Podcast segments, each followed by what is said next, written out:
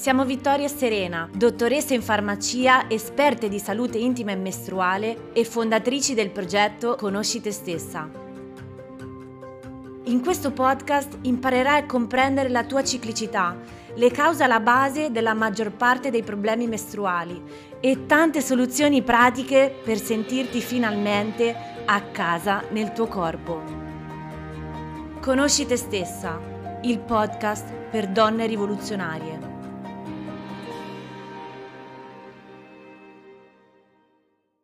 Ciao bellezza e bentornata nel podcast di Conosci te stessa.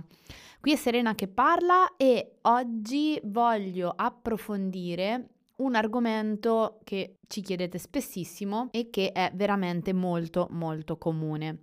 Parliamo infatti di sindrome premestruale. Diciamo che sul tema c'è una quantità di cose da dire che non basterebbe un corso intero, quindi ovviamente essendo questo un luogo in cui vogliamo darvi degli spunti e delle informazioni senza dilungarci troppo, cercherò di essere sintetica, ma insomma non sarà semplicissimo, quindi vediamo cosa, cosa viene fuori. Allora, partiamo dal che cos'è la sindrome premestruale, innanzitutto. Allora, sono sul sito dell'Associazione di Ostetriche e Ginecologi Americana e andiamo a vedere cosa si intende per sindrome premestruale.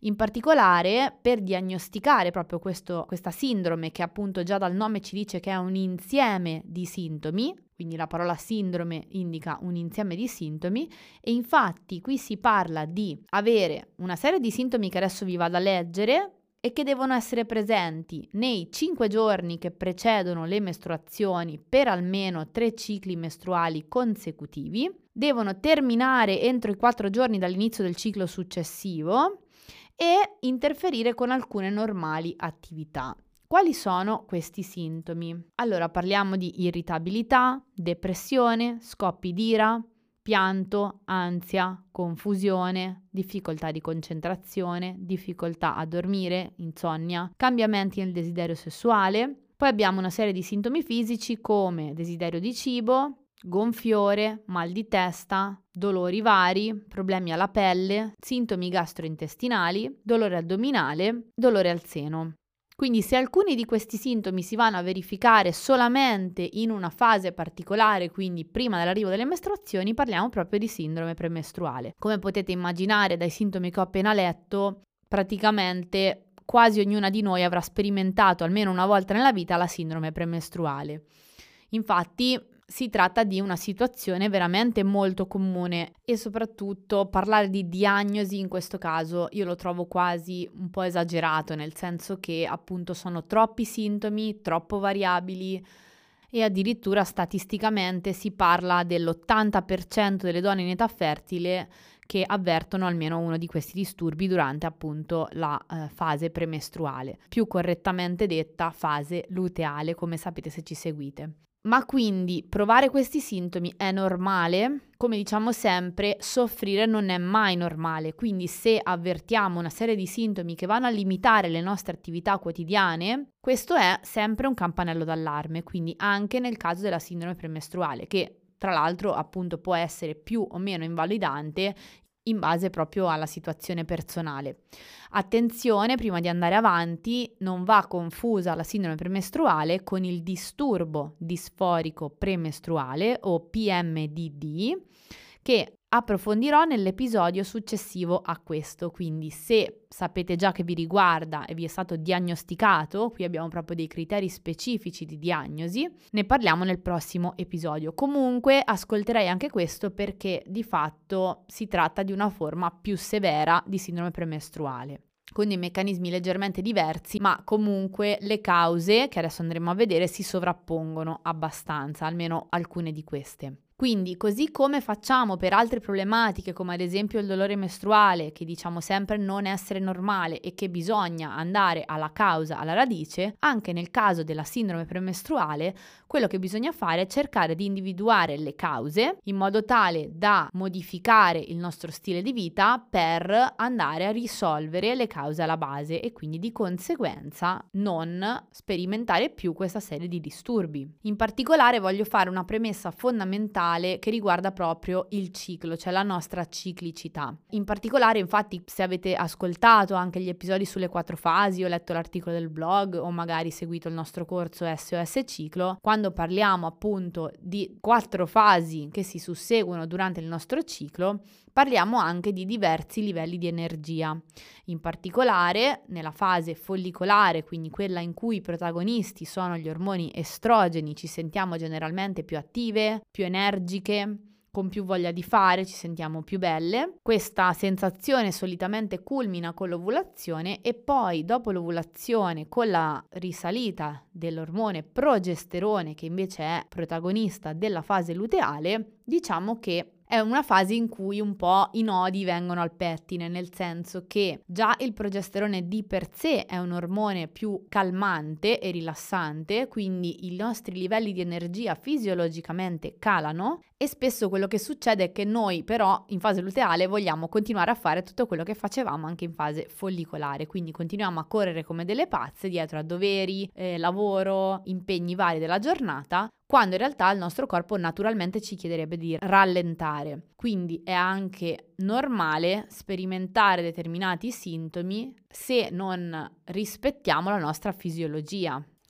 Quindi quello che voglio dire è che uno dei motivi per cui soffriamo di sindrome premestruale potrebbe essere proprio questo. Ovviamente non è l'unica causa, però occorre farla questa riflessione, no? Perché magari ci si può sentire frustrate, ci si può sentire ansiose, ci si può sentire persino tristi perché vogliamo chiedere al nostro corpo di fare cose per cui non è pronto a livello energetico, a livello ormonale in quel momento, ok? Ovviamente è anche la società e i ritmi di questa società che non sono assolutamente in linea con il nostro ritmo infradiano, appunto il ritmo delle quattro fasi e purtroppo eh, questo è veramente un problema non di poco conto, ma insomma voglio invitarvi a rendervi conto di questa, di questa verità, perché così è fondamentalmente. Ma insomma non è solo per questo ovviamente che molte donne sperimentano questi sintomi tutt'altro che simpatici e quindi vorrei farvi una carrellata di quelle che potrebbero essere le cause alla base della sindrome premestruale.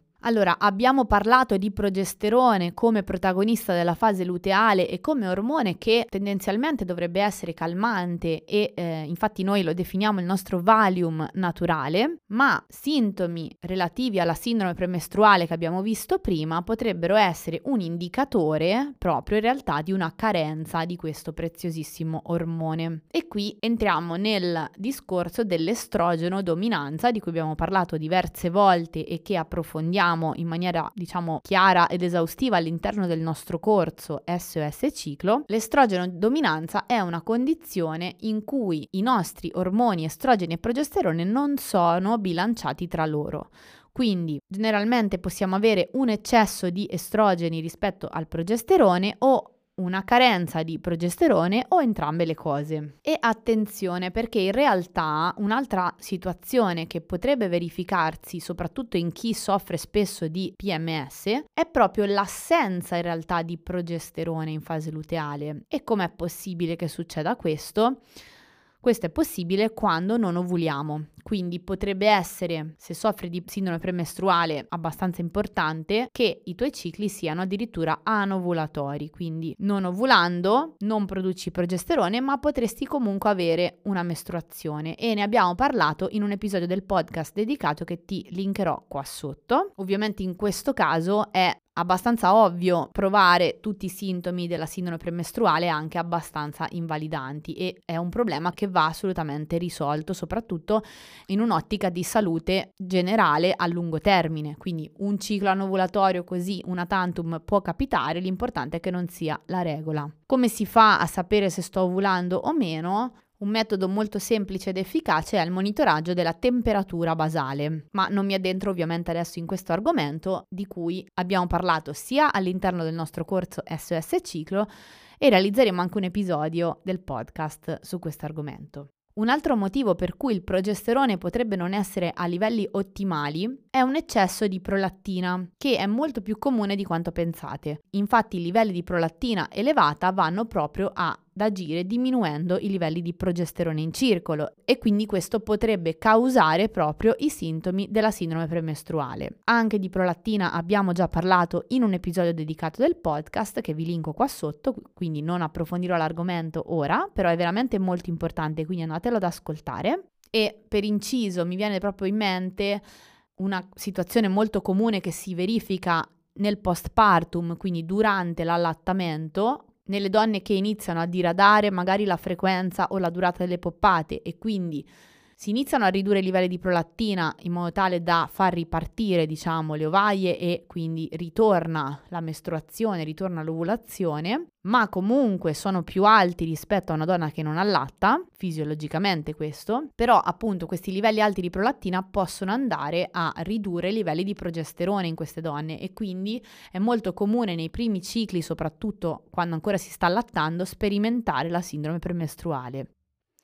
Altra importantissima causa da tenere in considerazione è l'istamina. Infatti l'istamina e l'attivazione dei mastociti, che sono poi le nostre cellule, eh, diciamo, immunitarie, che rispondono rilasciando prostaglandine e sostanze pro-infiammatorie oltre all'istamina, hanno un ruolo sia nella sindrome premestruale e anche nel disturbo disforico premestruale e in particolare se questa problematica ti riguarda dovresti sperimentare dei sintomi non solo durante la fase premestruale, quindi durante la fase luteale, ma anche durante la fase ovulatoria e magari sei un soggetto tendenzialmente allergico che soffre anche di dolori articolari, di difficoltà digestive, magari di difficoltà a dormire, di insonnia e di emicranie e mal di testa frequenti. Ecco, se tutti questi sintomi ti riguardano, potrebbe essere intolleranza all'istamina e in questo caso ti consiglio vivamente di approfondire la tematica. Ne parliamo all'interno del nostro webinar Liberati dai dolori mestruali che diciamo sempre è veramente utile non solo se soffri dolori mestruali, ma anche proprio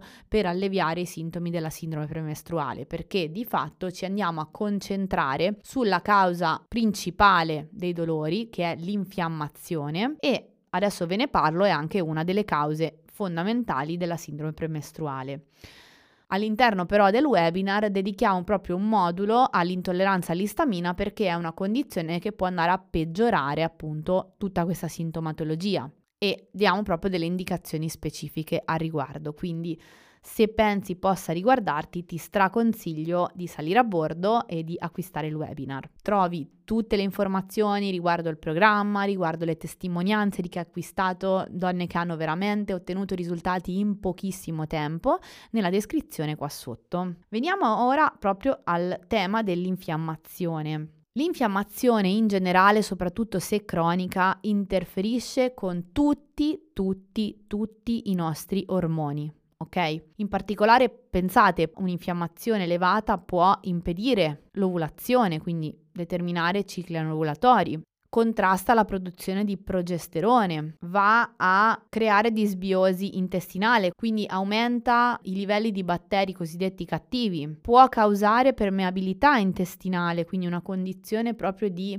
intestino che diventa permeabile alle tossine e questo può a sua volta aumentare l'infiammazione e quindi creare un circolo vizioso. L'infiammazione riduce la disintossicazione dagli estrogeni, quindi praticamente i nostri estrogeni in eccesso non vengono metabolizzati correttamente e questo contribuisce a peggiorare l'estrogeno dominanza. Oppure, anche se i nostri livelli di progesterone sono adeguati, avere alti livelli di infiammazione può bloccare i recettori a cui il progesterone si lega, rendendolo quindi inefficace. Insomma, l'infiammazione è sempre una delle concause di tutte le problematiche correlate al ciclo, compresa la sindrome premestruale. E quindi cosa bisogna fare? Bisogna assolutamente intraprendere tutte quelle azioni che determinano una riduzione dell'infiammazione. In poche parole, tutto quello di cui parliamo all'interno del webinar Liberati da dolori mestruali e in parte anche all'interno del corso SOS Ciclo. Infatti, come diciamo sempre, l'accoppiata di questi due corsi è veramente una combo potentissima per ritrovare la propria salute mestruale. Ma comunque voglio darvi qualche input, qualche consiglio per migliorare la sintomatologia appunto della sindrome premestruale fin dal prossimo ciclo. Numero 1, riequilibra i tuoi ritmi circadiani, migliorando la qualità del tuo sonno, soprattutto se soffri di insonnia e se senti proprio di dormire male, se la mattina ti svegli stanca. A tal proposito, ascolta l'episodio del podcast dedicato che ti linkerò qua sotto. Non mi dilungo altrimenti non finisco più su questa tematica che mi appassiona veramente tantissimo, però ricorda che un sonno ottimale garantisce una salute ottimale. Un sonno disturbato ci fa partire già da una situazione di svantaggio veramente estremo. E attenzione, non sto dicendo che devi sforzarti di dormire se non ci riesci, ma appunto di adottare tutta una serie di strategie che ti consentiranno di migliorare la tua qualità del sonno ed eventualmente anche di favorire l'addormentamento se è questo il problema. Quindi ascolta quell'episodio del podcast. Questo normalizza veramente tantissimo i livelli ormonali, quindi già andiamo a riequilibrarli indirettamente. Poi a livello di alimentazione non entro troppo nel dettaglio perché appunto ne abbiamo parlato nel webinar e perché in realtà siamo tutte diverse, quindi è veramente difficile dare delle indicazioni che siano valide e uguali per tutte. Però una cosa di cui la letteratura sembra essere mh, mm, insomma abbastanza d'accordo in caso di sindrome premestruale sono i latticini, quindi andrebbero ridotti drasticamente se non eliminati, sia per un discorso di infiammazione sia per un discorso di istamina. Quindi andiamo proprio a lavorare su entrambe le cause. Stessa cosa per quanto riguarda l'alcol, quindi se soffri sindrome premestruale ti consiglio di eliminarlo o comunque di ridurlo veramente al minimo ma insomma eliminarlo per un po' può solo che farti bene.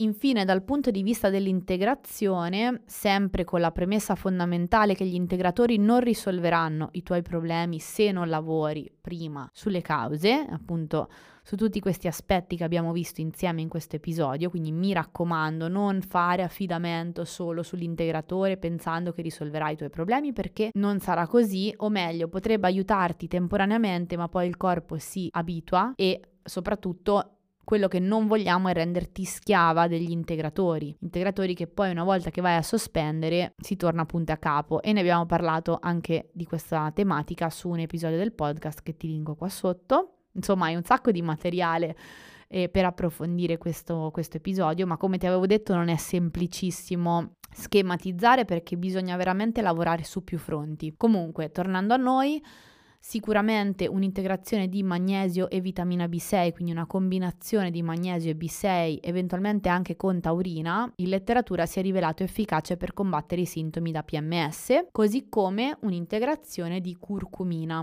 La curcumina è un antinfiammatorio naturale, guarda caso. E mi è appena venuta in mente un'altra cosa che avrei dovuto dire prima, ma la dico adesso. La dimostrazione del fatto che alti livelli di stamina possono peggiorare la PMS è proprio che si è visto che assumere un antistaminico da banco, mh, mm, che normalmente viene utilizzato per l'allergia, in fase luteale in chi soffre di sindrome premestruale migliora i sintomi. Quindi se assumendo un antistaminico noti un miglioramento dei sintomi, ecco che questo è un segnale che bisogna proprio lavorare sul tema dell'istamina e quindi io sconsiglio di continuare ad assumere antistaminici come trattamento, ma di lavorare sulla causa. È il solito discorso cura versus terapia, cioè anziché assumere antidolorifici per i dolori, in questo caso eventualmente antistaminici o quant'altro, andiamo a lavorare sulle cause e preveniamo l'insorgenza dei sintomi. Questo è come noi vogliamo approcciarci alla salute mestruale, questo è